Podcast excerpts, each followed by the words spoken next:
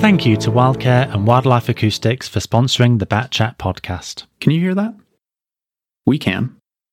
Wildlife Acoustics creates the world's leading bat acoustic monitoring tools, designed to help scientists make impactful discoveries for our biologically diverse planet, turning this into this. Visit wildlifeacoustics.com to learn more. Wildcare are committed to supporting the ecology industry and are specialists in supplying a large range of monitoring, conservation, and habitat management products, as well as equipment hire and service and repair. With a large range of products coupled with friendly and expert help and advice, Wildcare is a favourite supplier for ecologists nationwide. Go to wildcare.co.uk to see the full range and quote BatChat at the checkout for 10% off all bat detectors and bat boxes.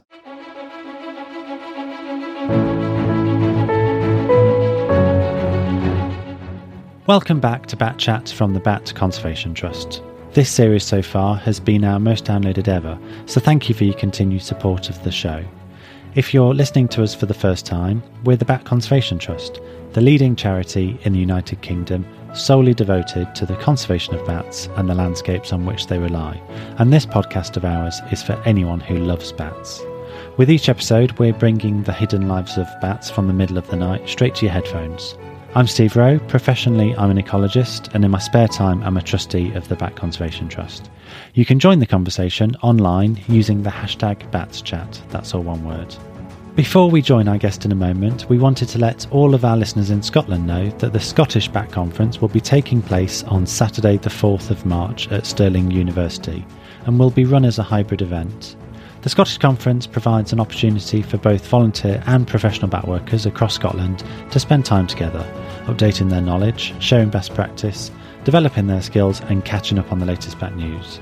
The day will include spotlight talks from various bat groups across Scotland, longer talks on projects or sharing new knowledge, and research talks. The link to book is in the show notes.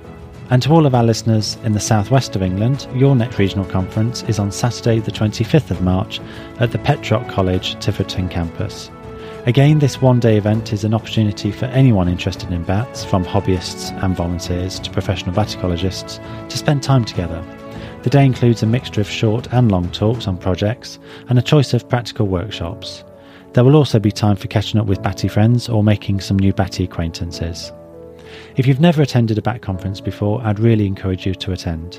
You don't need to know anything about bats to attend, but I can guarantee you'll learn something and come away with new connections either from BCT or your local bat group. The booking pages for those two events can be reached from our show notes. So it's time to join this week's guest. Back in September, I headed down to Berkshire. Sat on the banks of the upper reaches of the River Thames, Cliveden is an impressive house and estate in the care of the National Trust and sits on the edge of the Chiltern Hills. The garden slopes down towards the Thames, and it's on the edge of the lawn that you join Chris Demant, watching his surveyors check harp traps and mist nets against the tall wall of the south terrace. Above them, in the house which is now a hotel, guests have no idea of the work taking place below them.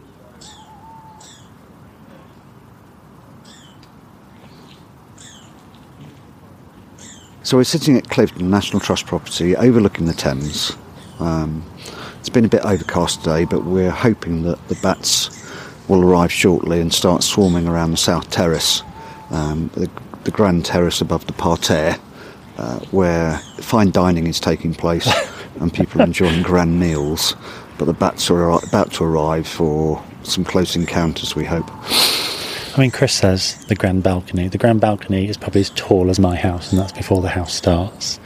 It's um, rather an impressive structure, isn't it? Um, and you can probably hear a bit of a squeaking noise behind us. That's edible, edible dormice, did you say? Yes. Yeah. Um, introduced by Rothschilds and the Chilterns many, many years ago, and slowly expanding their range. So yeah, very, very pricey place to stay at night. There's owls calling. And there's just a slight breeze starting to pick up. So, I mean, Chris, you've said autumn swarming takes place there. I mean, listeners probably know from an earlier episode that autumn swarming normally takes place at the entrance to underground structures like caves, mines, uh, railway tunnels, things like that. This is not that, is it? So why why the bats swarming here then? Swarming here is a little bit unique. It's a built structure, but we're lucky that South Terrace underneath it has a series of chambers from fernery, grilled ferneries with their gold leaf uh, metalwork that extend into enclosed water tanks uh, created many years ago because the house has previously burnt down a few times. So it was a precau- the water tanks were built as a precaution against fire.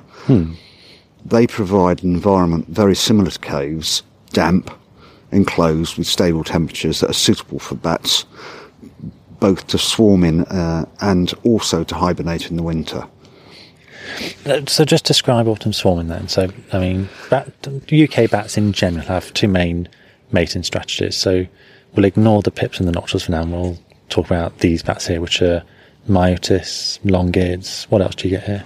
We occasionally get a Bechsteins or Barbastelles, but primarily it's Natters and Daubenton's. You and said that so casually. Oh, we occasionally get a Bechstein. very spoiled. It was the first, the first Bechsteins we caught in Buckinghamshire was recorded here, um, which is very unusual. Um, subsequently, it's found the roosts have been found locally, in fact, but yeah. um, the main species here is Natterer's, and they come in the autumn to gather to breed. Well, autumn swarming, where bats appear to gather, dominated by males, with low numbers of females. Maybe twenty-five percent of the bats are females. Yeah. Yeah. We think breeding is a strong component of why the bat- bats are gathering here and would be quite important for exchanging genes Yeah. in groups which would otherwise be isolated. The bats could potentially be travelling tens of kilometres to meet here Yeah. and come from a large area. I mean, we say a large area. I mean, John Odgcombe's recorded Natterer's bats flying 60 something Kilometres. kilometres away. Yeah. I mean, it's quite a, an incredible investment in energy uh, to come to a, for a bat to travel that distance on one night, and there has to be a very good reason behind it, even though we don't fully understand it. Hmm.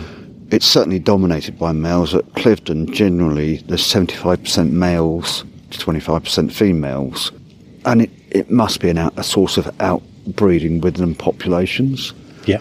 But it may also be to do with showing young bats where hibernation sites are for extreme environments, for when it's really cold. And we think that because juvenile bats turn up quite often, don't they? Yeah, juvenile bats are a key component. Equally, all the males that turn up generally tend to be in very good breeding condition, um, which is why we think it might be to do with outbreeding. It's hard to know exactly, and much research has been done, but we still don't really know. So, so you're catching the bats here with a mixture of harp traps and, and mist nets. So when did you, well, A, how did you come across the site and discover it, and how long have you been doing the work here? And we were invited by the National Trust to carry out a biodiversity assessment of the estate, probably in 2007 8, Yeah. and uh, with the assistance of the local Berkshire and South Bucks Bat Group and the North Bucks Bat Group, we identified peaking activity late in the summer around the South Terrace.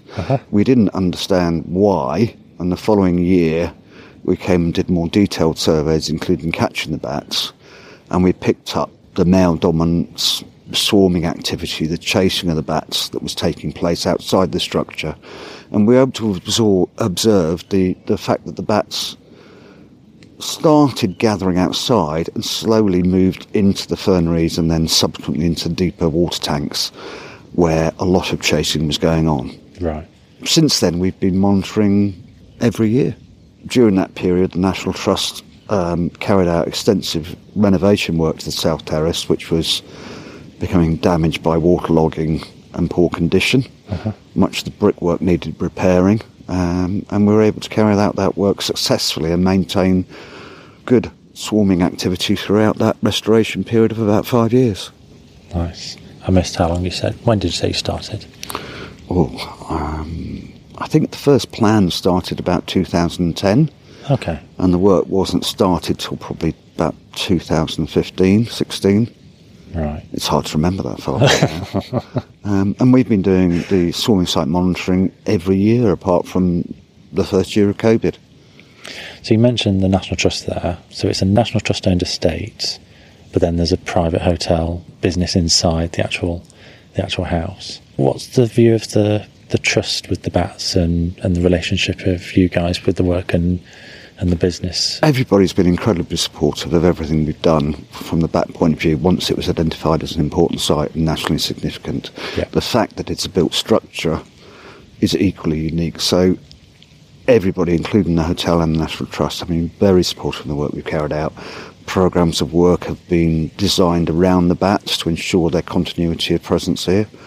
And it couldn't have been achieved without all the support of the individuals, many of the project managers, the building surveyors, the property staff, in in in looking after these bats and continuing to do so. So, I mean, on a on a typical night when you do get decent levels of swarming activity, you know, how many? I mean, how many bats are you catching, and how many nets are you using? We usually use um, a harp trap at each end of the south terrace, where there are f- ferneries either end. And that's combined with two triple high mist nets as a standard method for capturing the bats as they enter the structures or fly around them. And we might catch on a good night anywhere from 50 to 75 bats, maybe more. Um, some nights, like tonight perhaps, we don't catch so many, so we might catch 20 bats. Um, the weather's not been great today, but hopefully we'll catch something.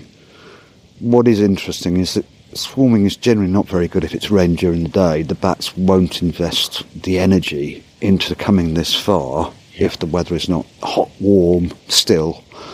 If, it, if there's rain, they will they will probably stay away. And I think, unfortunately, that's the night we've got in front of us here.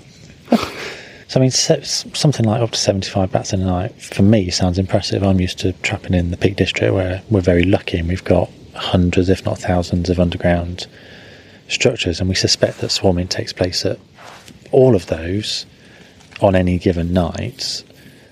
Why have you got so many more bats here? It's possibly, I mean, there's a geographical element to it, and the, the further south we are, probably have more abundance of bats locally. We're sitting in a fantastic corridor uh, along the, the, the River Thames uh, with woodland, uh, steep wooded, wooded slopes above it. So the property dominates the landscape here, and in the south, particularly around here, there are very few underground sites where bats can actually carry out the, the swarming activity. Right. So it's probably a combination of all those factors, and the fact the building's been here for so long. Yeah. The South Terrace is probably the oldest structure on the property now, um, originating back in 1580s, I believe. So you've got a team of people here this evening. There's what seven people you've got here. Are they are they here as part of your company? Or are they here as volunteers? Um, and you know how many people over the years have, have been involved in the site and the project? We're very lucky. We've got a dedicated number of staff that come out every year. Some years they come um, from a paid point of view. Sometimes they come totally voluntary capacity. But we also get a lot of volunteers from local bat groups and free people coming from further afield, like yourself, just coming to experience a different type of structure and to learn about bat swarming at Cliveden. It is slightly unique, and it gives a perspective on where we might find bat swarming sites in the future. I often wonder whether we overlook buildings like this for, for bat swarming and perhaps should be looking more openly in the future. So giving people that experience could be very important in, in learning where swarming is taking place in the future. When I, I remember when you gave this talk at the the swarming conference back in 2017, and it was such an unusual set of photographs you had of a of a, such an impressive building. Um, and photography is something that you've started doing. Um, you've had lots of photos. Um, recently, have been published via BCT that you've donated to them, and you've been published on your own social media. The photos that you take about are quite unusual compared to some of the typical ones you see. You know, you've got them against tombstones, gravestones, or or gilded gates. What method are you using to to photograph those bats, and what's the interest with capturing bats against unusual features like gravestones and tombstones? I think a lot of it comes from just being lucky to work in environments where there are unusual settings. Um, I think one of the pictures you mentioned, the gilded gates, Yeah. was here at Cliveden, and the large gar- gargoyle faces on the Borghese balustrade at Cliveden. We're lucky to be able to capture the bats, and when we release them, there's an opportunity to photograph them and, and perhaps showcase bats in different environments that you normally get.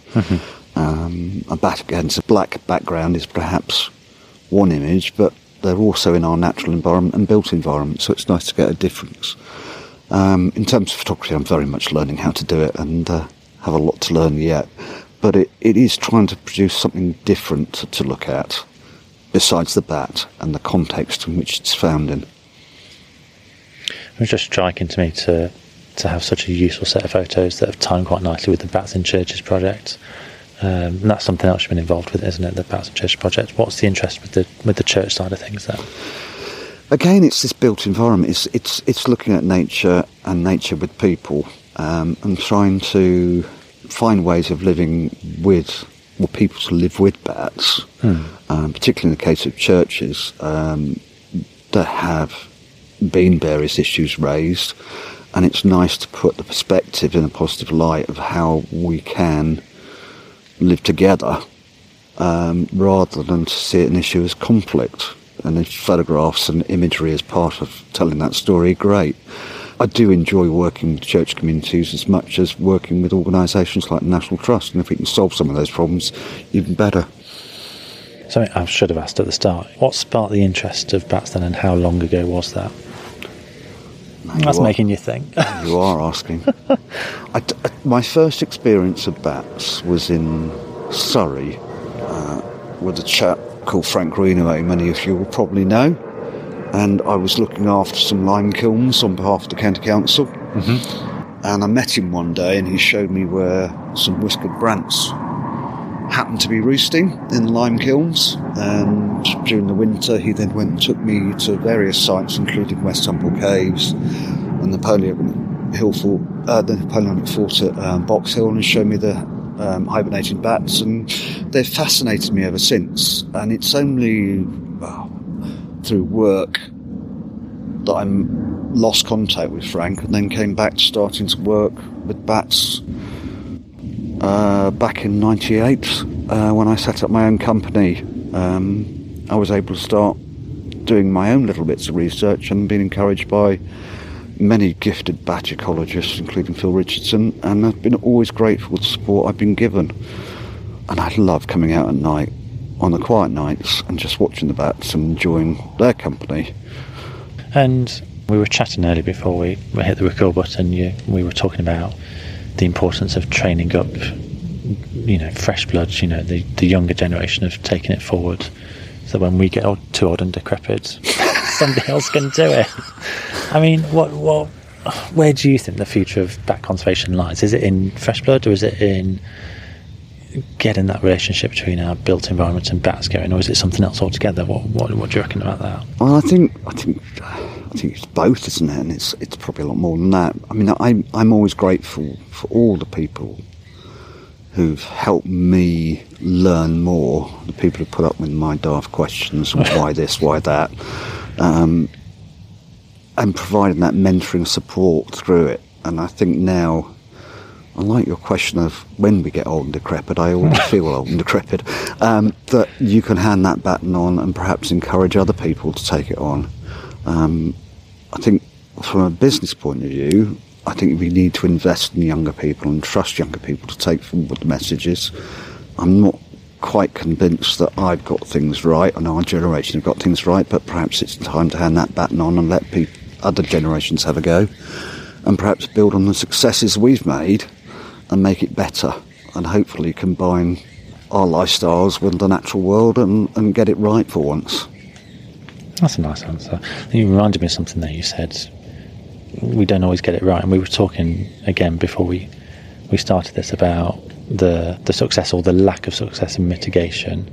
You've said here you've done. It's the little things that count, isn't it? Yeah.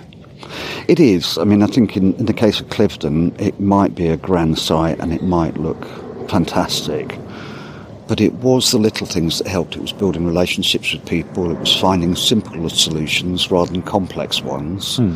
I think at Cliveden we were very lucky that we managed to find simple solutions that avoided impacts rather than going for more complex solutions that would have directly impacted on the bats.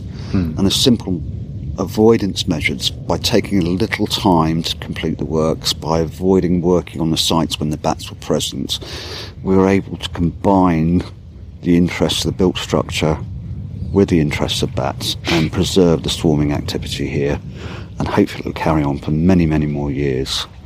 Um, those simple solutions are best, and it doesn't always have to be with grand houses. Why can't it be with our homes, our environments um, that we live in, rather than just the, the wealthy or the landed estates? It can be anywhere we live.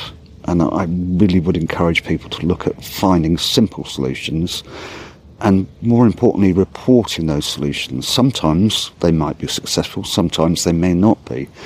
But the solution is itself is knowing what is the right action to take and telling people how you learnt about this, what went right, what went wrong, and perhaps being a little bit more honest and open about about how you go about the work and report on it, how things work and how they don't work.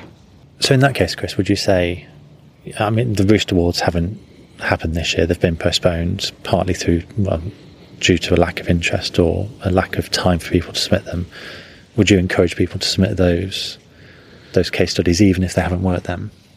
I, I really would encourage people to submit um, case studies to the Roost Awards.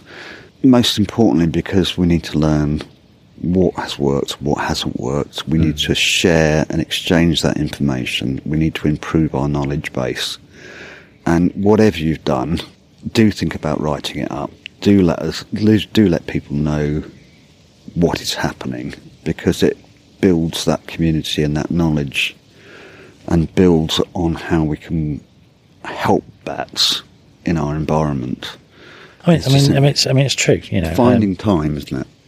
It is finding time, yeah. and you know, without that resource, the only way that I find out whether mitigation works is by chatting to fellow bat workers like yourself. So it's it's a really useful resource, isn't it? Yeah, it's exchanging information, it's communicating. Yeah. And if it's not about people communicating, what is it about? Yeah, quite. Yeah. That's nice. Right, we better go see if we've caught some bats. Krista Please. Mann, thank you very much. Thank you very much, and it's a delight.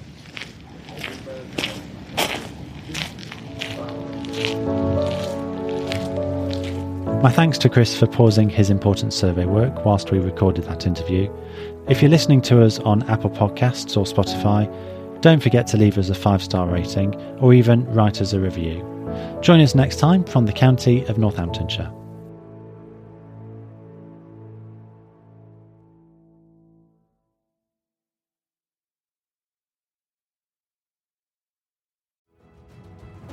Now, lots of you have seen me in branded t shirts and hoodies with the Batchat logo on, and you've all been asking me when they'll be available. Well, we're thrilled to let you know that a whole range of Batchat clothing and tote bags is now available for you on our Teemill store. The link's in the show notes. Whether you're a long time supporter or a new member of the Batchat family, we can't wait for you to share your photos of you wearing our merch on social media. Be sure to tag the Bat Conservation Trust in your posts. If you're listening to Bat Chat on Google Podcasts, we wanted to let you know that Google have announced they plan to discontinue their app later this year. So we recommend making the switch to an alternative podcast app, and we've put some links in the show notes to alternative apps that you can follow Bat Chat on so that you don't miss any future episodes.